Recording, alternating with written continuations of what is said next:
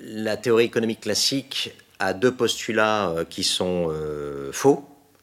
C'est que la nature est gratuite et que ses ressources sont illimitées. Et pourtant, c'est ça qui nous a, euh, qui a guidé en fait euh, les choix économiques et les indicateurs qui en ont découlé. Parce que ce qui est important, c'est que cette théorie économique, il faut la remettre en question maintenant. C'est le moment de le faire parce qu'elle n'est plus capable de représenter notre réalité. Et euh, les indicateurs économiques qu'elle a créés ne permettent plus de représenter notre réel.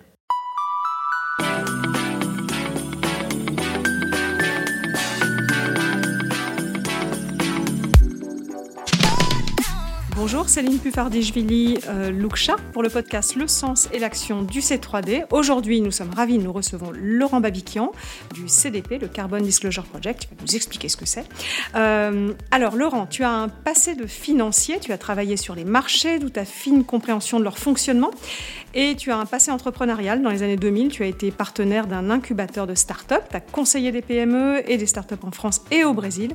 Et tu t'es investi euh, avec des ONG euh, au Brésil et ailleurs pour aider les entrepreneurs. Aujourd'hui, tu es connu pour ta position au sein de l'association le CDP, le Carbon Disclosure Project. Alors, dis-nous en une minute ce que c'est pour ceux qui ne connaîtraient pas. Alors d'abord, euh, bonjour Céline, merci de m'avoir invité pour participer à ce podcast. Je remercie aussi euh, Fabrice Bonifay et le C3D. Euh, et je suis ravi d'être là. Donc le CDP, en un mot, c'est la plus grande plateforme de reporting environnemental au monde, sur laquelle rapportent en 2021 14 000 sociétés et aussi des villes, des États et des régions. Euh, ce sont euh, des données environnementales liées au changement climatique, à l'eau, à la forêt. Et euh, cette information est mise à disposition des investisseurs que nous appelons les investisseurs signataires du CDP. Il y en a à peu près en ce moment 740. D'accord. Euh, donc, tu es responsable des marchés de capitaux et tu fournis à ces investisseurs des données environnementales que tu viens de nous détailler pour qu'ils puissent investir justement dans une trajectoire conforme à l'accord de Paris notamment, mais aussi euh, sur euh, les enjeux de biodiversité connu de, nous aujourd'hui. Et en parallèle, tu es aussi membre du comité de pilotage du CEM, le Cercle de l'expertise à mission, j'avoue que je ne connaissais pas, et tu sièges au conseil consultatif de l'indice Euronext Low Carbone 100 et du label environnemental français, le Greenfin, euh, géré par le ministère de l'Environnement. Donc tu, nages dans la finance euh, et on va en apprendre énormément aujourd'hui. Euh, tu es connu aussi pour être très engagé, donc sur les réseaux et dans les médias, tu n'hésites pas à t'insurger, j'adore, contre des situations économiques complètement aberrantes, et tu fais des liens très intéressants. Euh, tu nous parleras tout à l'heure euh, des bénéfices records des pétroliers, euh, et tu décryptes ces situations pour éclairer finalement un peu tout un chacun sur ces, sur ces sujets et faire des liens. Euh, donc, je vous, un peu de pub, hein, je vous invite tous à suivre les commentaires de, l'actualité de Laurent sur LinkedIn. Euh, c'est très instructif. Donc, tu dis que tu es un fervent partisan du capitalisme responsable. Ça, je l'ai lu sur ta bio Twitter, euh, enfin LinkedIn, pardon. Et on va parler de, de, cela dans ce podcast. On va parler de l'oxymore ultime qui est le capitalisme responsable. C'est un peu ton dada. Donc, en préambule, on est donc sur les sujets finances, macroéconomiques. Parfois, on n'y comprend rien, mais c'est hyper intéressant parce que c'est tout ce qui euh, est en train de définir notre, euh, notre, notre environnement euh, économique et notre environnement tout court. Donc, c'est complexe et parfois, ça en arrange certains que ça soit complexe. Donc, nous, on va faire de ce sujet complexe un podcast éclairant pour tous. Donc, j'aimerais qu'on fasse un petit, un petit pacte entre nous. On va faire un lexique dès qu'un mot arrache un peu et qu'on a un risque de perdre quelqu'un. On explique tous les acronymes, on remet les choses dans leur contexte. Parle-moi comme un enfant de 5 ans, donne-moi la big picture. On va faire un podcast d'anthologie. Comme dirait Woody Allen, tout ce que vous avez toujours voulu savoir sur la macroéconomie en lien avec le climat et votre entreprise sans jamais avoir osé le demander. Aujourd'hui, on va faire ça. Alors, première question, pour rentrer directement dans le sujet, euh, tu dis qu'il nous faut réinventer notre théorie économique parce qu'elle est basée sur deux postulats faux, l'un qui concerne la nature et l'autre les ressources. Est-ce que tu peux nous expliquer?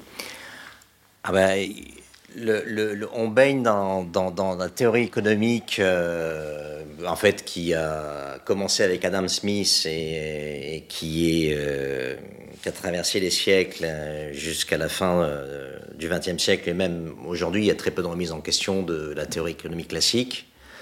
La théorie économique classique a deux postulats qui sont faux.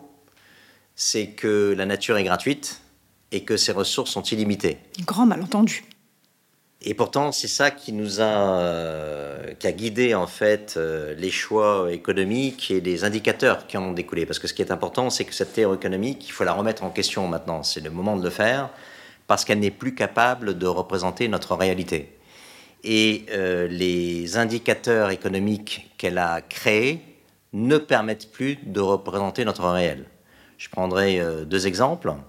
Euh, le PIB, le PIB qui est une mesure de la production des biens et services dans une nation, mais qui ne prend pas en compte dans cette mesure le coût de la nature pour produire ces unités de biens et services donc c'est un problème. Donc ça ne veut plus rien dire en fait, la mesure du PIB. Et euh, la deuxième, le deuxième exemple que je prendrai, c'est l'inflation. Et on en parle beaucoup euh, donc euh, cet été, depuis en fait la crise ukrainienne, puisqu'on dit que c'est à cause de la crise ukrainienne qu'il y a de l'inflation, ce qui est archi faux. l'inflation, de la manière dont elle est calculée, ne reflète pas en fait le coût réel de la, de la vie. En France, le, la partie qui concerne les loyers, euh, l'énergie, l'eau et le chauffage ne représente que, 40, que 14, pardon, 14 euh, du, panier, du panier de la ménagère. Or, le loyer plus les coûts de l'énergie aujourd'hui et les coûts associés sont plutôt de l'ordre, plutôt de l'ordre de 30 à 40 et donc euh, sont en train d'exploser. Et donc on a une inflation qui est basée sur des pondérations qui sont fausses. Donc du coup, on sort une inflation en France euh, dans l'été qui est aux alentours de 6,5% et qui va probablement s'accélérer. En Angleterre, il prévoit pour janvier 2023 euh, 18% d'inflation. Ça, c'est une, une évaluation de Citibank. donc on est sur des niveaux de 6, 6,5, 7% en France qui vont probablement s'accélérer, mais qui sont faux, parce qu'en réalité, on est bien plus élevé que ça. Oui, donc en plus, on, est en train d'amortir ce choc pour, le, pour, pour les, citoyens, mais en fait, c'est artificiel. Absolument, c'est artificiel parce qu'en fait... D'autant plus dangereux. En fait, le coût de la vie est bien supérieur à l'inflation euh, réelle et officielle. Alors on, va y revenir, mais ta proposition en bref, c'est de donner un prix contraignant, et tu sur contraignant aux externalités négatives, et puis changer la manière de calculer les performances des investissements en capital, parce qu'on a toujours l'impression que c'est euh, l'Eldorado, donc le, ROI doit, doit euh, intégrer l'impact, et donc tu as, un super nom pour ça, le ROE et ROIMP. Oui, return on impact. Impact, return on impact, pour mesurer euh, l'impact des entreprises sur la société euh, et la nature aussi. Euh, alors, tu, tu, mets les pieds dans le plat parce que tu, tu lis directement les, ces les sujets de valorisation hors sol des entreprises cotées euh, qui valent aujourd'hui plus que les États et dont l'argent vient bien de quelque part. Et, et, quand, tu, quand, tu, quand tu parles de, euh, de finalement cette, euh, cette inflation qui ne vient pas de la crise ukrainienne, tu sous-entends qu'elle que, vient de là, de, de, cet argent hélicoptère qui a été distribué. En partie, oui. Qui, On pouvait s'y attendre, en tout cas. Et qui tombe en pluie fine sur, sur des, des, entreprises. Donc explique-nous un petit peu ce, cette, cette valorisation artificielle telle que tu la décryptes. Alors, est-ce que euh, avant ça, est-ce qu'on parle de, la prise en compte des externalités négatives ou on en parlera plus tard On peut en parler tout au long parce que je pense que ça. oui, vas-y. Parce, que comme ça, je peux faire un, chemin euh, logique. Donc, un des moyens de changer et de remettre en cause notre théorie économique, c'est bien entendu de dire que la nature a un coût et que ses ressources sont limitées. Et on peut commencer par dire qu'il faut prendre en compte euh, le coût des externalités négatives. L'internaliser, ce qu'on a bien soigneusement évité de faire. Exactement. Et donc il est grand temps maintenant que les entreprises internalisent leurs externalités négatives. Et euh, on peut prendre comme exemple le coût du carbone. Euh, qui est euh, un tel problème qu'on n'arrive pas à se mettre d'accord politiquement. Depuis 40 ans, on en parle, alors que c'est probablement une des pièces maîtresses du puzzle qui permettrait à toutes les autres pièces de converger pour pouvoir faire la neutralité carbone et la, positivité de la nature. Euh, en anglais, on dit nature positive ou l'économie régénératrice. Euh, et en plus, le euh, carbone, c'est le plus facile en théorie à calculer. Le carbone, c'est le plus euh, facile, mais après, il, faut, il faudrait mettre aussi un coût de la biodiversité, un coût de la pollution, mais comme coût tu dis, ça va s'imbriquer une fois qu'on aura réussi à calculer aussi les externalités sur le carbone, parce qu'on va s'attaquer à tout ce qui en découle. Bien sûr. Tous les gâchis. Bien sûr. Et donc ça, on ne le fait pas, donc on pourra revenir là-dessus après. et on, a des, on, démontre hein, que la prise en compte d'une tonne carbone à, à X dollars a un impact sur le coût euh, des, euh, sur, le, sur les cours boursiers. Donc ça, c'est le premier point. Il faut, euh, il faut mettre un prix aux externalités négatives. et si on faisait ça, ça permettrait d'éviter les exubérances irrationnelles que nous avons expérimenté pendant, euh, je dirais, toute la période Covid. il y en a eu bien avant hein, sur le marché, il y en a eu en 2008, il y en a eu il y a des cycles assez réguliers, des exubérances irrationnelles. Mais alors là, je pense qu'on a atteint vraiment quelque chose d'absolument euh, surréaliste. puisque en deux ans, entre 2020 et 2021, il y a eu 14 000 milliards de dollars d'argent frais créés par les banques centrales et euh, que cet argent qui a été créé, euh, c'est ce qu'on appelle la gestion monétaire des déficits publics liés au Covid, pour limiter les effets négatifs du Covid. On a fait du déficit public et on a euh, et la Banque centrale a racheté les dettes représentées qui représentent ces déficits publics. Et euh, alors, il y a normalement dans le, traité de Maastricht, la Banque centrale ne peut pas racheter directement euh, la dette, alors donc ça passe par les banques, et puis après, c'est les banques qui vont revendre à la Banque centrale. Mais bon, l'effet est le même. Donc, il y a eu 14 000 milliards d'argent euh, qui ont été créés et qui étaient censés aller dans la création de PIB. Or, en 2020, on a fait moins 5% de PIB au niveau mondial. Et en 2021, j'ai pas le chiffre, mais on était, on revenait à peine au niveau de, 2020 et encore au niveau mondial, pas tout à fait. Donc, euh, et à ce même moment, entre 2020 et 2021, on a atteint les plus hauts euh, boursiers du euh, Standard Poor's 500, qui est le principal indice boursier américain. Des capitalisations, jamais atteintes. boursières, totalement folles, puisque nous avons eu, donc j'ai deux exemples à donner.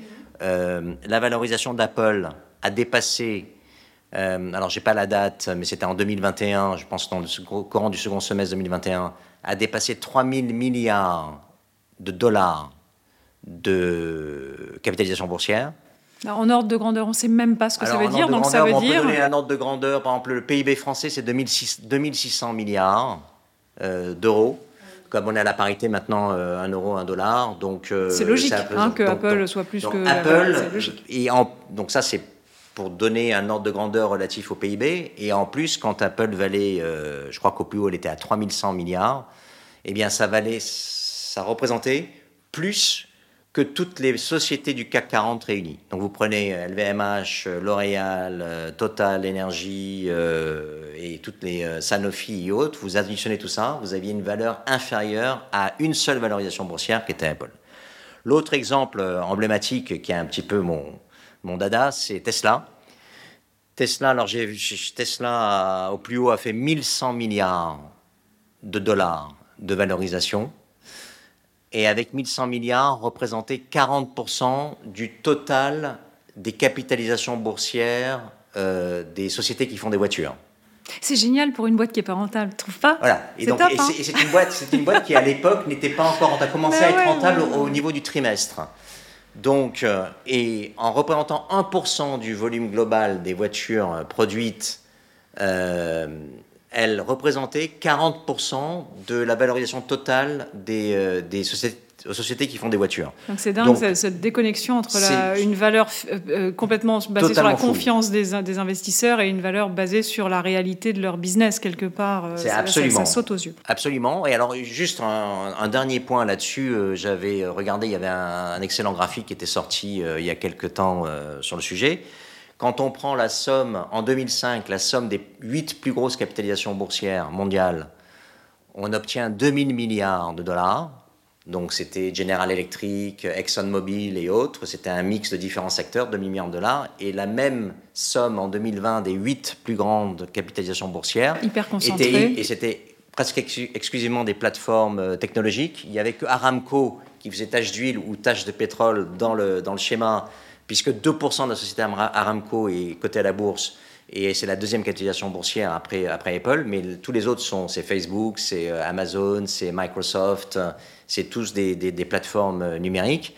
Et en 2020, la somme de ces huit plus grosses capitalisations boursières était égale à 12 000 milliards de dollars. C'est-à-dire qu'entre 2005 et 2020, les huit plus grosses capitalisations boursières ont été multipliées par 6. Ça veut dire quoi? Ça veut dire que le prix d'une action, c'est le reflet des euh, bénéfices futurs actualisés à aujourd'hui. Ça veut dire qu'en 2020, on pense que le futur sera six fois plus rose qu'en 2005.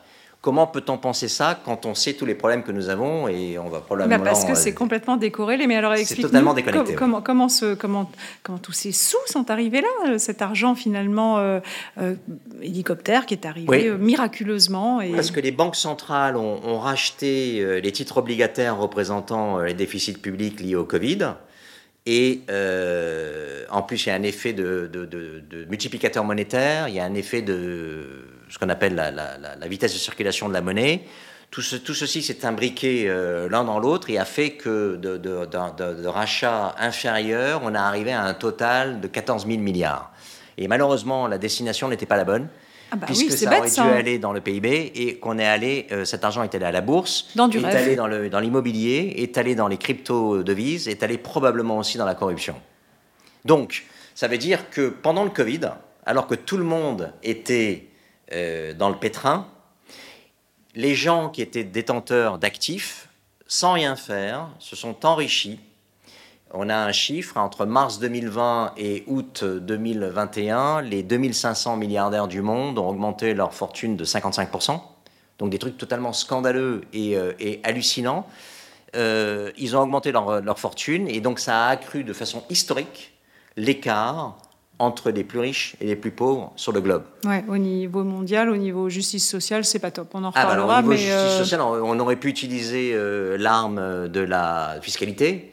Il n'y a, pas un seul pays qui a dit euh, je vais faire un impôt sur la plus-value boursière lié à, cette, à ce Covid. Parce que s'il n'y avait pas eu le Covid, il n'y aurait pas eu cette plus-value boursière. Donc la moindre des choses, c'est qu'on taxe cet argent pour en redonner un petit peu aux gens euh, qui en avaient le plus besoin. Ça n'a pas été fait. Pas de sujet en France, pas de sujet aux États-Unis. Si Biden a essayé de, de, lancer cette idée, mais bien entendu, ça n'a pas été accepté, personne ne l'a fait. C'est probablement, c'est vraiment scandaleux. Oui, parce que du coup, le, lien entre inflation et inégalité est, monumental, parce qu'à un moment donné, euh, le, coût de la vie augmente et euh, toutes ces dettes vont devoir être... remboursé et ça va se passer en impôts et donc c'est la double peine. Pour euh, ah ben, ce qui se passe pour les, pour les gens les, les, plus pauvres, donc on va dire les 90% de la population mondiale, c'est qu'il y a eu, euh, comme, on, comme on dit, un double effet qui se coule. Premier effet, c'est cet, accroissement d'inégalité à des niveaux totalement astronomiques et insupportables. Et deuxièmement, ce qu'on vit en ce moment, effectivement, cette inflation qui ne reflète pas la réalité, le coût de la vie étant bien supérieur, qui vient laminer euh, les, euh, le pouvoir d'achat euh, des 90% de la population. C'est même pas de l'impôt, c'est du pouvoir d'achat. C'est du pouvoir d'achat et donc, donc et, et c'est pas fini. Et c'est pas fini. Oui, puisqu'on on est euh, largement en dessous de, ce que, de, de, la réalité. Et euh, sur le sujet du, du, ruissellement, finalement, l'enrichissement euh, est souvent justifié par le fait que derrière, ça crée de l'emploi et évidemment, ça ruisselle. Mais là, en réalité, c'est, il pleut pas dans tous les jardins. Donc le ruissellement, il est... Il est par le haut. Il est par le haut, j'adore cette expression. Le, ruissellement, par, le haut. On n'a pas vu du tout de ruissellement par le bas. C'est une vaste, j'allais dire une vaste blague, cette histoire de ruissellement ça n'a pas marché. Et, euh, donc il faut, euh, il faut repenser euh, tous les, modèles classiques d'économie de, parce que ça devient quelque chose d'impérieux. Il faut qu'on puisse avoir des, une théorie économique qui reflète notre réel et qui donne les indicateurs qui reflètent notre réel. Parce que, Permettre de comme on prendre les bonnes décisions aussi. Oui. Exactement. comme on le sait, justement, le monde va devenir de plus en plus turbulent. Et donc, ça va être difficile de piloter dans un monde turbulent. Et en plus, si on n'a pas les bons indicateurs, on n'agit pas en connaissance de cause, on ne prend pas des, des, décisions en connaissance de cause, on prend des décisions en absence de connaissance de cause. Et ça peut être dangereux. Alors, on arrive sur le sujet du capitalisme responsable, parce que toi, tu dis que le vrai problème, c'est la remise en cause de la version du capitalisme qui s'appelle le néolibéralisme, et que le problème, c'est euh, moins euh, le, capitalisme que ce capitalisme. Donc, tu dis qu'il faut changer euh, le fond d'écran. Est-ce que tu peux expliquer en, quoi ça se, comment ça se traduirait et quels sont les freins peut-être encore? Je, pense qu'il n'est pas question de remettre en cause le capitalisme, il est, question de remettre en cause le néolibéralisme, parce que le, marché ne peut pas faire son travail aujourd'hui puisqu'il n'a pas les bonnes informations au prix pour pouvoir évaluer à leur vraie valeur les sociétés ou les actifs financiers, mais prenons plus le cas des sociétés, de la valorisation boursière des sociétés. Et euh, j'en veux pour preuve le fait que si on avait une taxe carbone, euh, cette taxe carbone viendrait en négatif des euh, profits des entreprises, puisqu'elle serait quelque chose qu'elles devraient payer. Et donc, ça viendrait diminuer la valorisation boursière de ces entreprises. Et donc, on aurait pu avoir 14 000 milliards d'argent créés par les banques centrales. Euh, et c'est la fête et ça, sans limite, open bar pour tout le monde. Mais si on avait les bons signaux prix, alors ça, ça me poserait beaucoup moins de problèmes. Or, on n'a pas les bons signaux prix, c'est ça le problème. Et, il y a une excellente étude qui a été faite par un asset manager euh, hollandais qui s'appelle Kempen, euh, qui a démontré que si on appliquait une taxe carbone de 150 dollars à toutes les émissions, donc scope 1, scope 2 et scope 3 des entreprises cotées à la bourse dans le monde, on aurait une baisse des cours boursiers toutes choses étant égales par ailleurs, de 41%. on comprend qu'elle n'est pas tellement envie. Alors attends, parce qu'on a dit qu'on expliquait. Scope 1, scope 2, scope 3, toi et moi on sait ce que c'est. Mais est-ce que tu peux nous dire euh, en quoi euh, le, sujet du scope 3 est, tellement plus monumental et pourquoi Et pourquoi c'est le plus difficile à mesurer et pourquoi c'est celui que les entreprises n'aiment pas qu'on regarde? D'accord, donc le, scope 1, c'est le scope qui est lié, euh, c'est les émissions qui sont liées à la production des entreprises. Le scope 2, ce sont les émissions qui sont liées à l'énergie dont les entreprises ont besoin pour produire une unité de biens et services, si cette énergie est nucléaire, charbon, euh, eau, hydraulique ou autre. Et le scope 3, c'est euh, la chaîne de valeur. C'est essentiellement deux choses. Il y a 15 sous-familles dans le scope 3. C'est essentiellement les émissions qui sont liées à mes fournisseurs. Moi, en tant qu'entreprise, j'ai des fournisseurs. Quelles sont les émissions de ces fournisseurs pour travailler avec moi? Et les émissions qui sont liées aux produits vendus une fois que je vends mon baril de pétrole, par exemple. Je suis Total Energy, je vends mon baril de pétrole, donc ça, c'est le scope 3, c'est, les émissions qui vont être liées à, l'utilisation de ce baril de pétrole. C'est les deux plus gros postes. Donc, c'est plus compliqué à calculer que les émissions du cycle de production euh, d'une usine euh, normale ou bien les émissions liées à mon énergie euh, pour produire. Et euh, c'est pour ça qu'elle n'est pas aussi bien calculée, le scope 3 n'est pas aussi bien calculé que le scope 1 et le scope 2, alors que le scope 3 représente en moyenne 85% du total des émissions d'une entreprise. Donc aujourd'hui, quand on calcule le scope 1 ou le scope 2, on rate 85% de... Et quand le monde de la finance calcule le, le, la teneur en carbone des portefeuilles d'actions en ne prenant en compte que le scope 1 et scope 2 des entreprises qu'ils ont en portefeuille, il a rate 85% des émissions. Donc on ne sait aujourd'hui, si on devait euh, dire les choses de manière assez euh, brute, on ne sait absolument pas quel est le scope 3 du monde de la finance. Alors qu'on a une bonne idée de ce que c'est que le scope 3 du monde de, de, de, de l'industrie de l'oil and gas.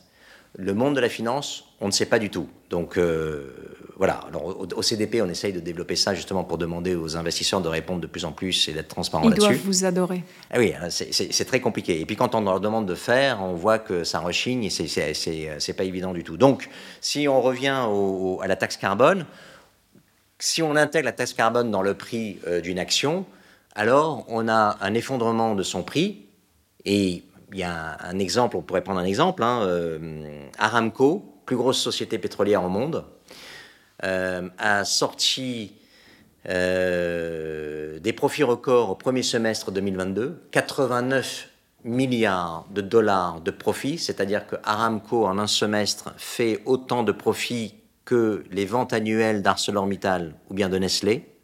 C'est juste fou. Et Aramco fait à peu près, euh, en, estimé, hein, puisqu'on peut se baser sur le modèle de Shell, Shell rapporte à peu près 1 milliard 300 millions de tonnes d'équivalent carbone, scope 1 plus scope 2 plus scope 3. Donc si vous prenez ce benchmark, 1,3 milliard, et que vous appliquez la taxe carbone, alors soit les 150 dollars dont on parlait tout à l'heure, ou alors la taxe du marché, parce qu'il y a un marché en Europe qui donne un prix du carbone, qui est le marché de EU ETS, qui est le marché des quotas carbone. Aujourd'hui, euh, là, dans le, cours, dans le cours du premier semestre 2022, euh, la, la, tonne carbone est à peu près à 90 euros la tonne.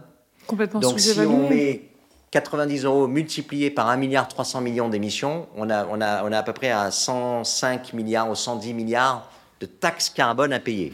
Oui, alors même si c'est complètement sous-évalué, c'est déjà énorme et c'est déjà trop, parce qu'Aramco refuse évidemment ce genre... Et quand tu penses que l'IAE, donc l'International Energy Agency, elle recommande un prix du carbone à 250 et, certains disent que ce serait même pas suffisant. Enfin, au, vu des dégâts euh, qui se profilent, euh, c'est 1000 euros qu'il faudrait mettre pour être réellement dissuasif. Absolument. Et euh, donc, tu, tu, vois bien que si on applique une taxe carbone à, à 250 dollars, donc à 90 dollars, on a un profit d'Aramco qui devient une perte et le profit de tous les pétroliers. Ah, il n'y aurait aucun, pétrolier qui, bah ferait, bah euh, des, gains. Bah, Donc ça change tout. ils, iraient peut-être vers une transition. Hein ben oui, ça euh. accélère exactement. exactement ça accélère la transition. Et c'est d'ailleurs pour ça que les lobbies ne veulent pas du tout entendre parler de taxe carbone. Ça fait 40 ans qu'on en parle, de la taxe carbone. On n'est pas capable de la mettre en place.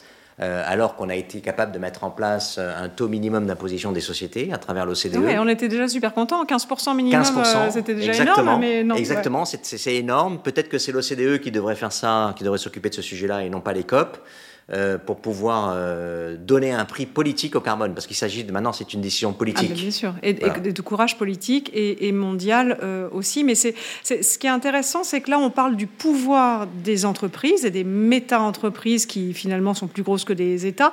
Donc, j'ai trouvé une, une une tribune parue d'un philosophe et économiste qui s'appelle Guillaume Quiquerez et que c'est un terme que je ne connaissais pas, donc je, je voulais le, l'amener pour faire genre j'étale ma science. Euh, il parle de euh, corporocène. Donc c'est euh, il, préfère ouais c'est bien trouvé hein. corporocène à, à, anthropocène parce qu'il dit c'est pas c'est pas l'homme en fait c'est les entreprises les énormes entreprises qui pilotent tout ça et donc cette tribune appelée à prendre mieux en compte la responsabilité des grandes entreprises qui sont dotées d'une personnalité morale hein, dans la croissance des j'aime bien parler de personnalité morale qui n'a pas de morale, mais bon, petit jeu de mots pourri. Mais quand on, quand on pense à cette notion de corporate qui est l'avènement des corporates, euh, toi, tu me disais, bah, tiens, on pourrait peut-être parler d'entreprise à mission. Est-ce que l'entreprise à mission euh, a, pour vocation à corriger cette, euh, ce phénomène de corporate finalement Et est-ce que les grosses entreprises à mission, ça marche? Parce qu'on a que Danone, en fait, comme euh, oui, Danone, Danone, dont, le, dans le, dans l'ancien CEO est parti euh, gérer euh, l'ISSB. Ouais, on en parlera aussi. On en parlera aussi pour faire de la, de la simple matérialité. je sais pas, je crois qu'on n'a pas suffisamment de recul là-dessus.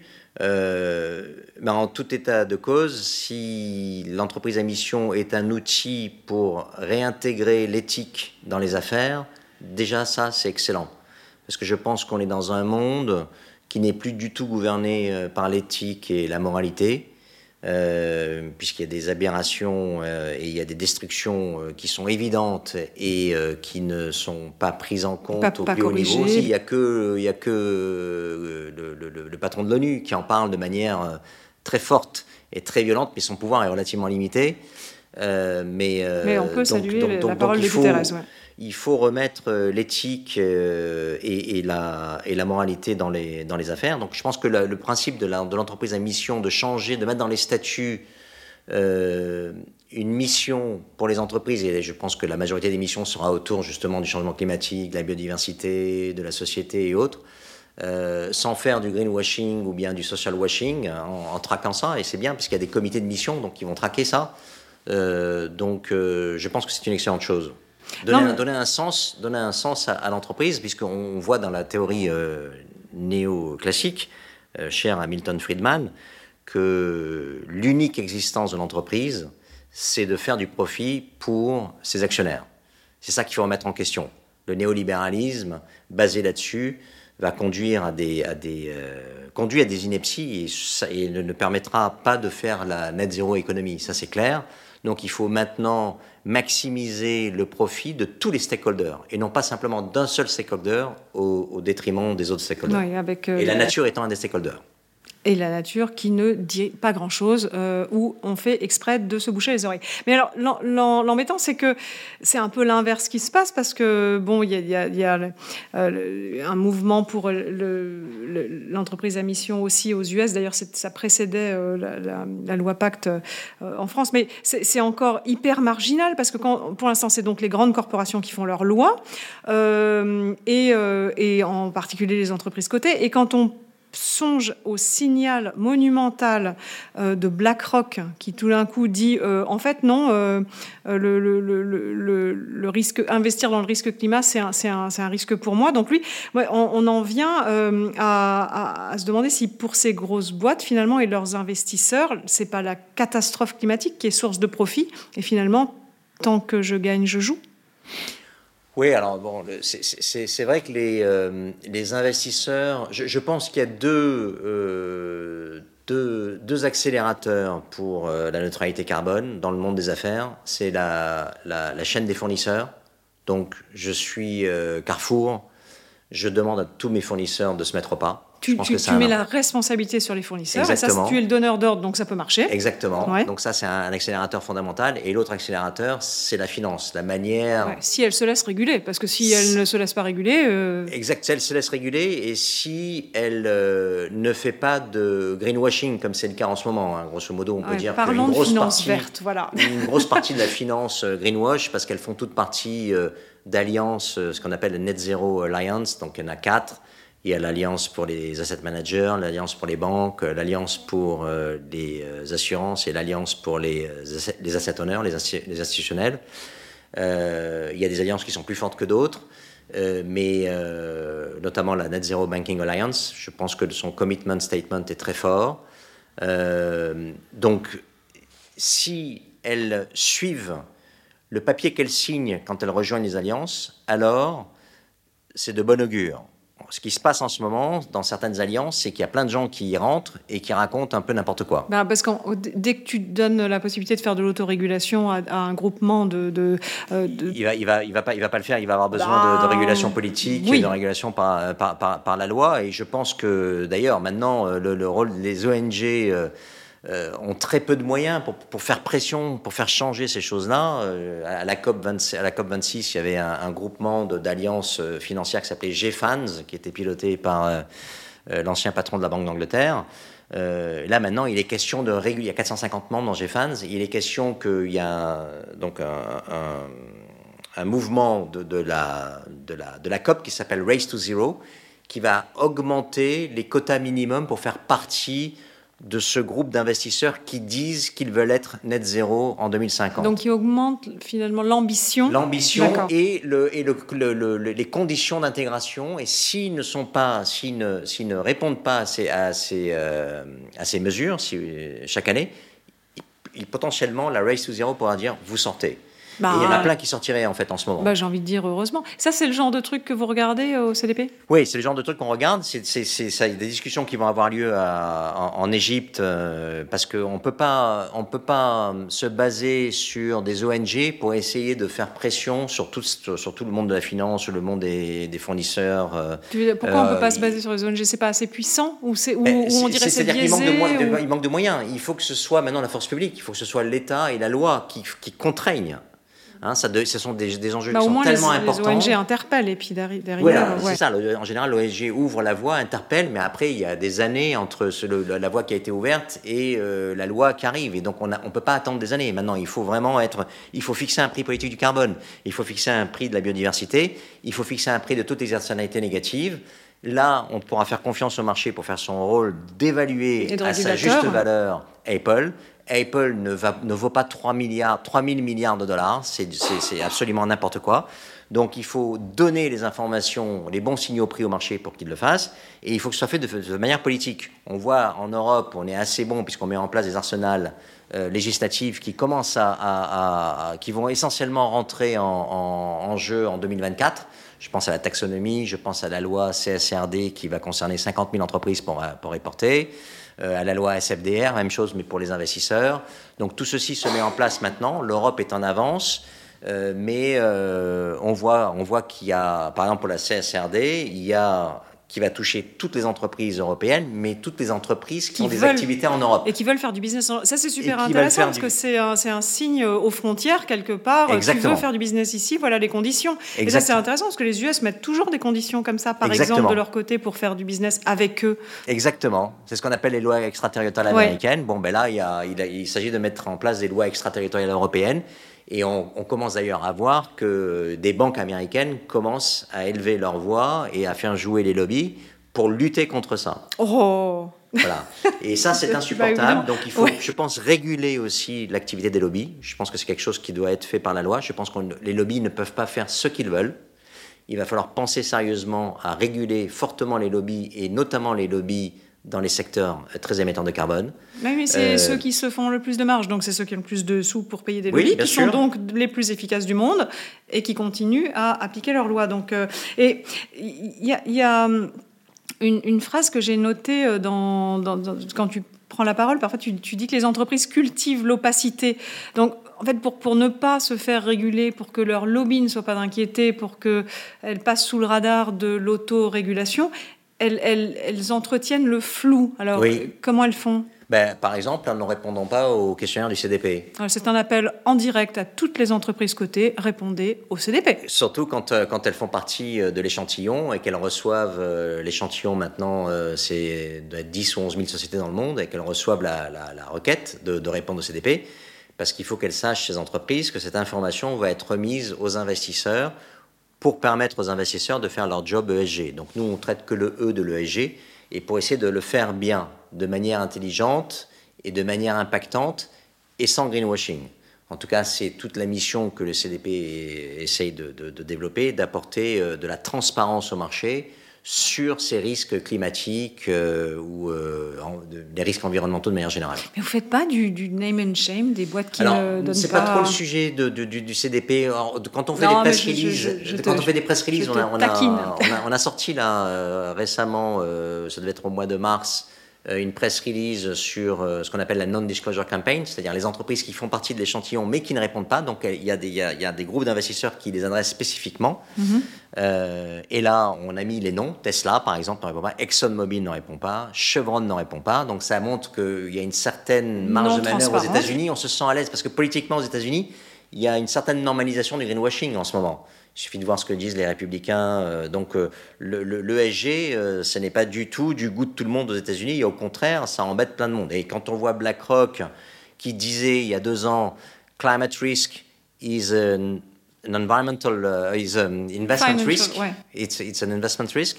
Et que là, aujourd'hui, le même euh, Larry Fink dit eh bien non, la neutralité carbone ne sert pas ma responsabilité fiduciaire d'apporter le meilleur service à mes clients, à entendre la meilleure performance eh bien, euh, on se pose des questions. Et c'est ça, ça qui explique, c'est ça qu'a expliqué euh, BlackRock quand ils ont dit il y a la guerre en Ukraine, donc il va falloir maintenant que je réinvestisse dans des boîtes euh, qui font de l'oil and gas pour augmenter l'exploration et les capacités pétrolières. Bah oui, écoute, bien sûr, on comprend. c'est fou. c'est complètement fou. donc, j'aimerais revenir sur cet, acronyme euh, sublime qu'on a, qu'on a évoqué tout à l'heure, le Return on Impact. Ah oui, euh, euh, fondamental. voilà, fondamental. parce qu'on a, on a parlé de, de, ce qui devrait finalement amener vers le, enfin, descendre la valeur d'une entreprise quand elle est artificiellement montée, mais comment est-ce que tu peux mettre en avant des impacts plus positifs finalement et, et, comment est-ce que ça peut être calculé de la même façon dans le monde entier? Est-ce qu'il enfin, il y, a évidemment des façons de calculer. Tu vas nous en parler de la matérialité. Ah voilà, c'est ça. là, là, on ouvre une brèche et on va, on va s'y engouffrer parce que c'est, c'est quelque chose qui est à mon avis euh, extrêmement stratégique pour le futur. Euh, et qui n'a pas suffisamment euh, l'impact ou l'attention qu'on devrait y porter. Donc moi je pense que, comme on a dit tout à l'heure, il faut changer la théorie économique. Mhm. Donc on a dit qu'il faut donner un prix aux externalités négatives. Je pense qu'un autre pan de la théorie économique aussi à, faire évoluer, c'est euh, la, sobriété des rendements financiers. On parle beaucoup de sobriété. Ah, ça, ça peut s'appliquer aussi aux rendements ouais, financiers. Donne-nous ta définition de la sobriété des rendements financiers. Je, je, je, pense qu'on ne peut plus, quand, on est, quand on mesure la performance d'un investissement en capital, on ne peut plus se contenter uniquement de ce qu'on appelle le retour sur les capitaux propres, en anglais le return on equity. Euh, aujourd'hui, le return on equity, quand on va à la bourse et qu'on investit dans une société, on attend en moyenne entre 12 et 15% C'est un chiffre magique. On dit si je mets de l'argent euh, chez Unilever, j'attends que Unilever me paye en dividende entre 12 et 15% par an. C'est déjà lunaire hein, comme profil. on est, d'accord. C'est énorme. Alors Laurent, on va s'arrêter là pour aujourd'hui parce que euh, on a encore des tas de choses à se dire et je propose que nous euh, invitions nos auditeurs à venir pour une seconde partie de ce podcast parce qu'il y a plein de suspense dans cette histoire de finances et de, et de climat et de justice sociale. Donc, euh, à très bientôt pour la seconde partie. Merci beaucoup. À bientôt. Merci pour votre écoute. Ce podcast est à retrouver sur les meilleures plateformes de podcast et sur le site web du C3D. Si ce podcast vous a plu, je vous invite à le noter, 5 étoiles, pourquoi pas, et surtout à le partager largement.